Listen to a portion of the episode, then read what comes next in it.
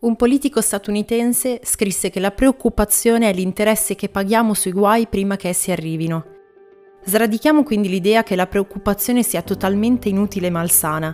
È un sentimento assolutamente naturale e necessario per la specie umana, in quanto ci permette di occuparci in anticipo di qualcosa per cui sentiamo che potrebbero sorgere difficoltà alle quali non riusciremo a far fronte senza un minimo di preparazione. Si tratta di un processo di organizzazione che permette alla mente umana di stare tranquilla e di pensare di avere sotto controllo ogni possibile situazione, o almeno di pensare di averne un po'. Eppure, come avviene per ogni altro sentimento, la radicalizzazione rende patologica anche la preoccupazione più sana. Occuparsi prima di qualcosa è ciò che facciamo in ogni gesto quotidiano.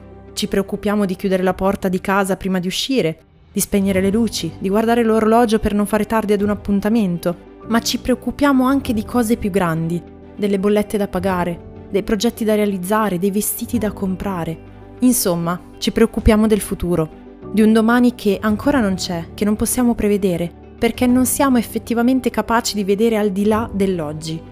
Così ho deciso di leggerti un passaggio molto conosciuto e molto importante della parola di Dio che puntualmente mi invita a riflettere sull'ansia di qualcosa che non mi appartiene. Dice così, non siate in ansia per la vostra vita, di che cosa mangerete o di che cosa berrete, né per il vostro corpo e di che vestirete. Non è la vita più del nutrimento e il corpo più del vestito.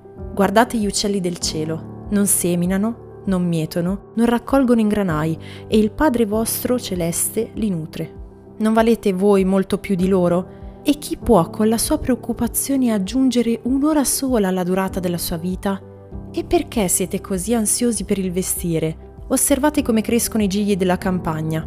Essi non faticano e non filano, eppure io vi dico che neanche Salomone, con tutta la sua gloria, fu vestito come uno di loro.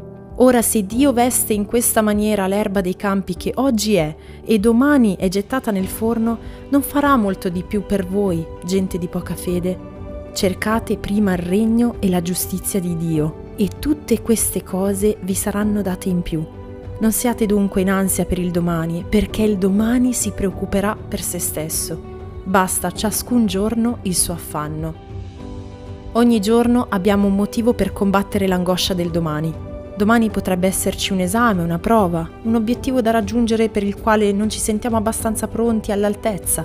Domani potrebbe esserci la necessità di fare la spesa, ma le risorse sono poche. Magari il nostro bambino o la nostra bambina necessita di nuovi abiti perché è cresciuta, ma in questo momento non ce lo possiamo permettere. Magari domani siamo in ospedale a fare una visita e ci rendiamo conto che c'è una malattia per la quale non possiamo combattere con le nostre forze. Ed ecco il consiglio di Dio. Cerca il mio regno, cerca me, la mia giustizia. Tutto il resto ti sarà dato in più. La preoccupazione si combatte nella ricerca della sua pace questa è l'occupazione quotidiana di Dio, che tu ti senta al sicuro nelle sue mani, seppur possano sorgere nuove difficoltà, siano esse di natura economica, fisica o spirituale. Il Signore è vicino a tutti quelli che lo invocano, a tutti quelli che lo invocano in verità. Lui desidera che le tue occupazioni vengano poste sul suo trono. Dio sa bene quali siano le giuste priorità della tua vita sa cosa sia necessario meditare prima e cosa invece sia superfluo. Il cuore dell'uomo medita la sua via, ma il Signore dirige i suoi passi. E ancora, affida al Signore le tue opere e i tuoi progetti avranno successo. Il tuo futuro è nelle mani di colui che conosce il futuro di ogni uomo. Il tuo futuro è nella mente di colui che ha permesso la tua vita. I miei pensieri non sono i vostri pensieri, né le vostre vie sono le mie vie.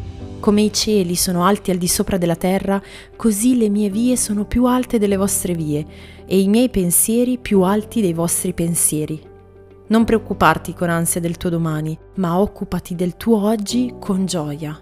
Dio ti benedica e conosci Gesù.